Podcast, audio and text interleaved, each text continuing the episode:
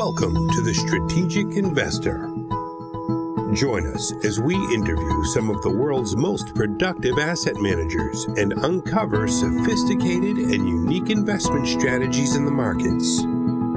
Here is your host, Charlie Wright. Hello and welcome to Strategic Investor Radio on OC Talk Radio, where we bring you investment strategies you are not hearing elsewhere. We'd like to welcome for the very first time on our show Edward Brown, responsible for investor relations at Pacific Private Money. They are an alternative source for real estate loans, and he speaks to us from the San Francisco Bay Area in California. Edward, welcome to Strategic Investor Radio. Thank you, Charlie. Pleasure to be with you. So, Edward, Pacific Private Money raises funds from investors, lends it on real estate secured by property, and the specialty is owner occupied properties. And in addition to that, you are a radio talk show host, which makes you immediately suspect here. So let's begin with uh, a brief background of yours here, Edward. Okay. Uh, so as you mentioned, I, I, do host, actually I host two radio shows. One's called The Best of Investing, and the other one is a national sports show called Sports Econ 101, where we talk about uh, sports and business and how, how that relates. Um, uh, currently, uh, the, in the investor relations department at Pacific Private Money, which we'll go into further. But my background is I have a bachelor's in accounting and a master's in taxation from Golden Gate University. Um, I've also done a lot of teaching, and lecturing, uh, being an adjunct professor, lecturer for banks, real estate, stock brokerage firms. Uh, done some television with regard to being uh, on CNN uh, as an expert a couple, two different times. Um, I also written a lot of articles that have been published in uh, a lot of magazines. Uh, but the, and it's kind of interesting because I've been also an expert witness in arbitration and court cases dealing with investments. Uh, probably because uh, my background, I have a Series Seven. I used to have either currently or formerly had a Series Seven securities license, life and disability insurance license, certified fund specialist, California real estate sales license, and a California tax preparer. And one interesting thing um, that kind of put a feather in my cap, I guess, is I was uh, two things. One, I was uh, appointed by the Department of Justice in 1993 to serve as the chairman of the Shareholder Equity Committee to protect 29,000 shareholders representing a $500 million REIT that had gone bankrupt. Um, and also, I was an expert witness uh, consultant regarding tax returns and fraudulent financial statements um, in the largest judgment in U.S. history against a gun manufacturer. And I'm not anti-gun. It just I was just brought in as an expert uh, because of my uh, you know taxation and accounting background. Um, and my spreadsheets were published in the United States bankruptcy court proceedings. So that's kind of a background on me. Okay, appreciate it. So tell us about uh, Pacific Private Money, basically what you guys do and what your basic strategy is. Okay, so we imagine us exactly like a bank uh, except that we can work a lot faster than a bank because we don't have all the bureaucracy of you know seven levels of approval, et cetera. Uh, so we raise money from the public, very similar, if you can imagine us, very similar to a mutual fund, but instead of having uh, stocks and bonds, we have mortgages as our investment. And uh, you require that the uh, the investors be accredited investors, correct? That is correct. But okay. we do have a an additional website called privatemoneyloans.com where people can purchase loans from us where they don't have to be accredited. Yields would be a little bit lower than if they were in the fund, but it's a way for unaccredited investors to invest. Okay, so you raise money from these investors and then uh, uh, to make real estate loans, and how does that process work? Borrower will come to us usually from either a, a bank. We actually get referrals from banks because a lot of times bank turndowns, they don't want to just ter- tell their client uh, or customer, uh, sorry, we can't help you. They'll say, gee, you know, there's another company out there that might be able to lend you money for your real estate called Pacific Private Money. So we'll get real estate uh, referrals from banks, mortgage brokers, every once in a while, the general public will just know about us, but uh, realtors will find us because a lot of times, as you mentioned before, with regard to the personal residences that we do, because we have that specialty, uh, if you can imagine being a realtor and trying to purchase, uh, you know, help your client purchase a house, but they haven't sold the old house yet. So the bank has usually said, gee, I'm sorry, Mr. Potential Borrower, uh, you don't qualify for two mortgages. Sell your house first and then buy your next house. Well, that doesn't work for a lot of people because they don't want to move twice.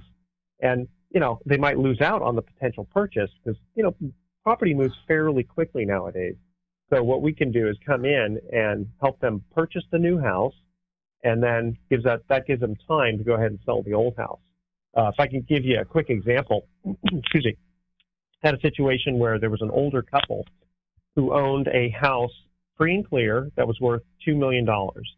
They were downsizing. They wanted to go from a two story house to a one story house. So the house that they wanted to buy was a million two. They had they lived on Social Security plus a little bit of investment income, and unfortunately, the bank said, "Gee, you don't qualify for a loan uh, that you know for a million two house." Well, again, and this house happened to actually be down the street from where they lived. Again, they didn't want to move twice. They wanted to just buy the house and then give themselves time to fix up their old house and sell it. Well, we were able, ordinarily we'll lend up to 70% loan to value. But in this case, we actually were able to lend them 100% of the target price, the million two, because we took a first mortgage on the million two house, the target property, and cross collateralized it with the old property. So our loan to value was about roughly 36%, I think the, the figure is.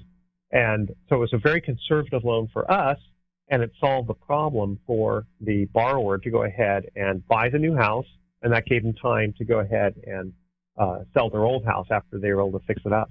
So are they all owner occupied, or are some of them other than owner occupied? Uh, we'll do a lot non owner occupied.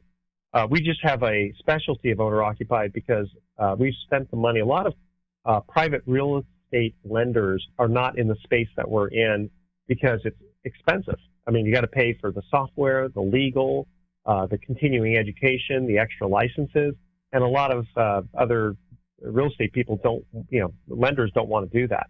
Well, we did spend the money for all of that stuff, and so our specialty is the owner occ uh, personal residences. However, we do a lot in the residential rental, commercial rental. Again, imagine everything a bank does with regard to real estate loans, uh, except that we we don't do really the weird esoteric ones like you know cemeteries and stuff like that.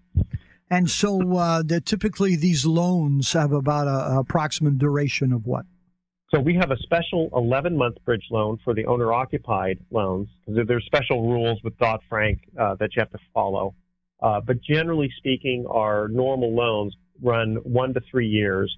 Every once in a while, we'll do a five-year loan, and in a rare instances, we actually have done 30-year loan. And the reason we've done that is our interest rates are obviously higher than a bank's, and if we are confident that the borrower will be able to refinance us out in, let's say, two years, uh, but the person actually needs, the borrower needs a longer term loan just in case, we're fine making a longer term loan, knowing in the back of our mind, you know, nobody wants to pay our high interest rates when they can refinance at a bank. And so are these only on residences or do you do any commercial? No, we'll do commercial. You know, we'll do apartment buildings, industrial buildings, R&D, um, office buildings.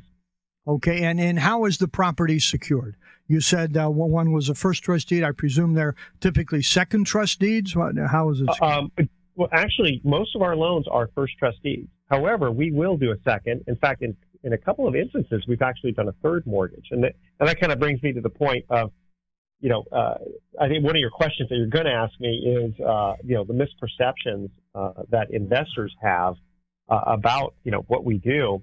And some people will automatically hear a second mortgage and they'll say, oh, it's too risky. I said, well, we'll back up for just a minute. So I did a loan in Orange County. My my son went to uh, Chapman University, so he, his, the property was literally within a mile of where he went to school.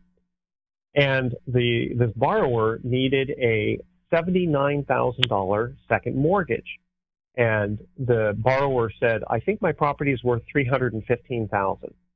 And I told my son, you know, drive down the pro- down, drive the property, take a look at it, drive the neighborhood, tell me what you think the property is worth. And he said the property is worth at least three hundred thousand. I said, okay. So this person needed a seventy-nine thousand dollar second mortgage because they needed to fix the roof and et cetera, et cetera. Now, the big question is how much was the first mortgage? Well, in this case, the first mortgage was $19,000. So the combined 19,000 plus 79,000 was $98,000.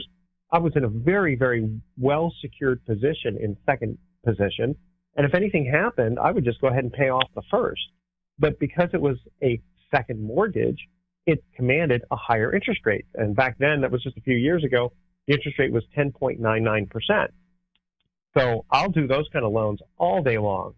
I just, you know, in fact, I'd much rather do a second like that than a first of, you know, 150,000 on the same property. Yeah. You know what I mean? Right. But but Edward, uh, that's a different scenario than you painted previously. Why was in that scenario the borrower willing to go to you and pay a higher interest rate than going to a bank? They, this borrower did not want to disturb the first mortgage. It was an extremely low interest rate, and and so uh, they didn't want to uh, disturb it. So okay. they, they decided it was smarter for them to just get a second mortgage at a short term period rather than get a whole new brand new mortgage with me. Because remember once they paid me off then they were going to have to refinance again.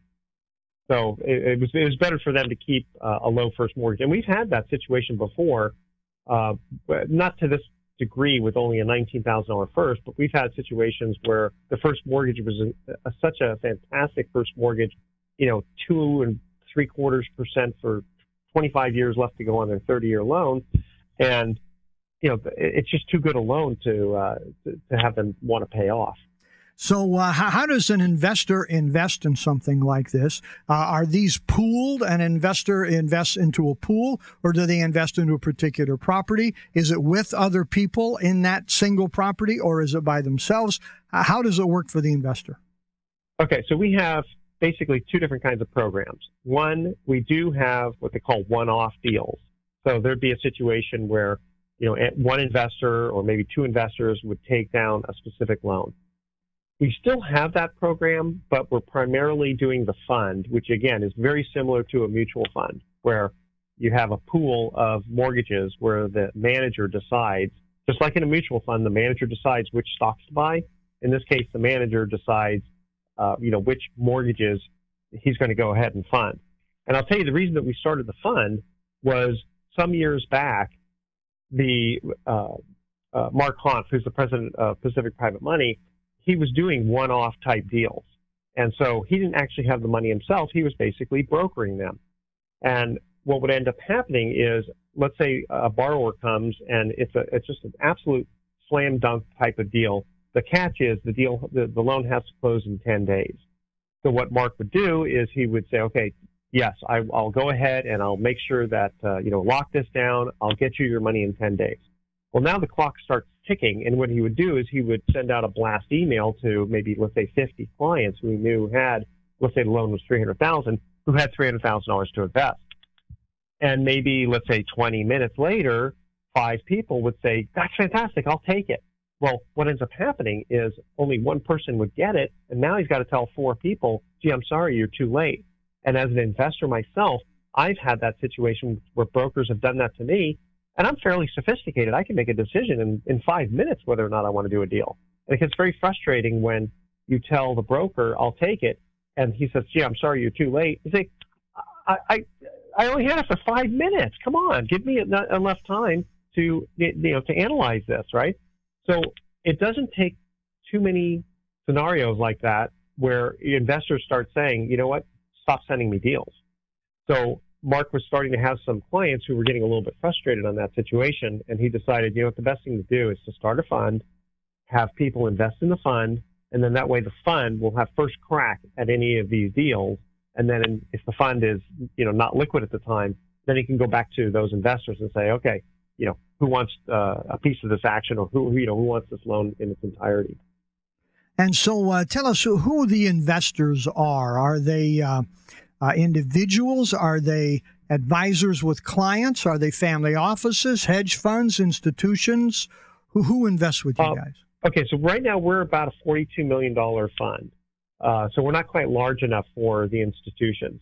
we'll have individuals, retirement accounts, uh, registered investment advisors love us because they don't really have to babysit the fund from the standpoint of, you know, it's not a mutual fund that is, uh, you know, changes NAV every single day, right? I mean, the mortgages right. are the mortgages. Right. Um, so, you know, the registered investment advisors love us. Um, the, you know, individual investors looking for high income with relatively low risk. And, and you guys pay out retirement accounts. You guys pay out quarterly, monthly, monthly. Monthly. We, we pay monthly, and because it's a fund, the uh, you have the choice of whether or not to take the money each month or have it reinvested like you would in a mutual fund to buy more shares. So you get a compounded yield.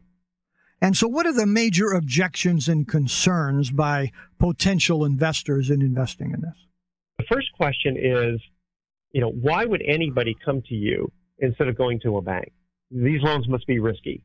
And so, let me throw in another story here.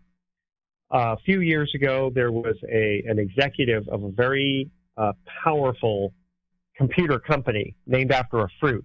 Okay, I think you know which one I'm talking about. Uh, this guy, his, this is the first time I'd ever seen this in my life. His W two income was larger than the amount he wanted to borrow. he only wanted to borrow eight hundred and sixty nine thousand dollars, and yet he made one point three million dollars on his W two. It's verified. Okay. He was buying a house for a million two sixty nine. He was putting four hundred thousand dollars down, and he wanted to borrow eight hundred and sixty nine thousand. So uh, the ratio, I think, was you know sixty nine percent or something. So it fit within you know our criteria. He also had five million uh, dollars worth of this company's stock. All right. He yeah. didn't need a company like us. I mean, there's no way, right? So he right. goes ahead and he he goes to a major. Uh, his broker went to a you know a major bank, and he was getting a fantastic rate, and everything was fine. And he had three months to close this deal. The he put down a fifty thousand dollar non-refundable deposit. The seller told him, "Listen, you absolutely have to close by April 30th because I'm buying another piece of property myself, and I need the money for that. So you better close on time, or else I'm going to keep your money." He said, "Oh yeah, I got three months to close, no problem." Well, two weeks before the three months deadline, the uh, broker calls him up and says, you know what? The bank just pulled out of the deal. He says, you kidding? Why? He says, well, the, the higher up uh, compliance department, just due diligence department, just realized you've only worked for that big company for 18 months. You haven't worked there for two years. Ah. Says, yeah, I know, but wait a minute, hold on. He says, I, I worked for XYZ company for nine years before, and I was making $900,000 a year. The reason I went to this other company was they gave me a 50% raise. It just so happened it was 18 months ago. And they said, yes, I know, but the bank says unless you have two years at that company, they're not going to make you the loan. They'll absolutely be delighted in six months to make you the loan because you'll have had uh, two, two full years there. Well, that yeah, makes what me about all my stock. That makes and, me feel bad. I've never worked for a bank here, Edward. So keep going. Yeah. oh well, said, Wait, what about the what about the stock I have? He said, well, it's restricted 144 stock, and you know this this trillion dollar company may you know could go bankrupt in six months. we don't know, right? So this guy, he's looking. He steps back to the equation. He says, okay, here's my situation. I need 869,000. Uh, I'm gonna, if I don't close in two weeks, not only do I lose my dream home, but I lose my fifty thousand dollar non refundable deposit. Yeah. So he comes to us. We uh, closed the deal with him. We charged him, I think, nine and three quarters percent and a couple of points, and then with no prepayment penalty. And then, sure enough, six months later and a day, he finally qualifies and he cashes us out. So, you know, you have these situations where you say, uh, you know, people, the objections, you know, going back to your question, you know, why would people object? They said, well, you know, why would a guy like that need a loan from you? Well, here's a good scenario. You know, he just hadn't worked there long enough. We have situations where people have uh, are self-employed, and banks do not like self-employed. Especially, you know, we had a situation where a guy made eight hundred thousand dollars one year. The next year, he made five hundred thousand. Now, in order to qualify for a realistic loan, he only needed income of about three hundred thousand. But the bank says, "Gee, you know, you made eight hundred. Now you made five hundred. You're on a downward spin." And so they decided not to make him a loan. Oh my goodness! And yet he still qualified for it. So that's that's part of the objections. Uh, you know, people get yeah. kind of leery. Uh, I'll tell you one quick thing too is when we we started the, the uh, fund back in 2003, and then I can't remember, or, uh, yeah, 2003, and I can't remember when the Bernie Madoff thing came off, but you know, I think it was like 2005 or something where it kind of, you know. Yeah, it was 2008. Right? Yeah. Go ahead. Two, two, two, 2000. Yeah, it was a little after that. Yeah. oh, I'm sorry, I'm sorry. We started the fund in 2013. I apologize. Oh, okay. okay. But by but by 2000, let's say 15, you know, the Bernie Madoff thing was still there, and you know, yeah, people look at yeah. alternative investments and they they get all wigged out about it, right? Yeah. And they say, you know, how do, how do we know you're not Bernie Madoff? I said, well, you know what? That's a that's a very legitimate question. So now, what I personally did before helping Mark on start the fund at Pacific Private Money, I, uh, you know, when he, excuse me, he had had uh, about 40 loans in the portfolio. I went to my old title officer, who I did a lot of business with, and I said, you know what? I said, people are going to wonder, you know, where the, the, the proof is in the pudding on this. I said, would you be kind enough to pull preliminary title reports on half the loans we have? And you pick the loans. I'm not going to pick them. And you tell me whether or not, when we say we've got a $300,000 first deed of trust on 123 Main Street, San Francisco, that we actually have it recorded. And sure enough, all 20 of them that you pulled were recorded. So, you know, I tell them, I said, you know, it's kind of a trust and verify. I said, we're, we're an open book. We'll, we'll show you exactly every loan that we have, the address, the amount. You can look it up for yourself. You can call your own title officer to make sure that when we say we have this, that we really do, so that the assets backing what we say we have are really there versus you know, the Bernie Madoff situation, I think he just kind of handed pieces of paper out, said, "Hey, your account's worth a million dollars. Now it's worth two million dollars. You know, not not backed by anything." And here's the funny thing: is I tell people, I, I said, "Now I'm going to say this kind of tongue in cheek, okay?" But when you, you know, Vanguard is a fine company, and they're, they, I think they manage, if I'm not mistaken, seven trillion dollars. Okay, when they send out a big prospectus that says they own, you know, a million shares of Facebook and two million shares of IBM or whatever, how do you know they own it? Just because it's on a piece of paper. I mean, you'd literally have to go to the registrar's office to say, "Let prove to me that you actually own this." Now, I'm not really challenging Vanguard because I'm pretty, I'm sure they're a fine company, you know, but it's kind of nice to say that when we say this 42 million dollar fund that we have, we can show you exactly where all the money is. You know, there's the objection of the, uh, gee, how do we know you're not Bernie Madoff? Okay, well, well, there you go. One other objection is you know, uh, like a tip, I'm just kind of compare, comparing this to a conventional investment like a, a, mutual fund where people say, well, what's, what's the liquidity? You know, I can just call my broker up and say, sell my mutual fund. You'd think, okay, well, these are illiquid assets, right? And, and then that's true. I mean, if you have a two year loan in your portfolio as, as a mortgage investment, you, you can't just go to the street and sell it right away. However, we have a situation where we're only requiring people to have a one year hold and that's more of an SEC rule. After one year, you can liquidate your entire account with no penalty. There's no fee going in, there's no fee going out. You say, well, yeah, but where's the money come from? Okay, so a couple of things. One, as new money is coming into the fund from investors, the first thing that we do is we look at and we say, before deploying that money in a new loan, is there anybody who wants to get out? Anybody wants to get out? Boom, we pay them off. The thing is, we are constantly getting paid off on loans in our portfolio. So even though we're doing loans of one year, two year, three year, even five year, the average duration is only about five and a half months. The reason for that is we're lending to people who can get conventional financing if given enough time.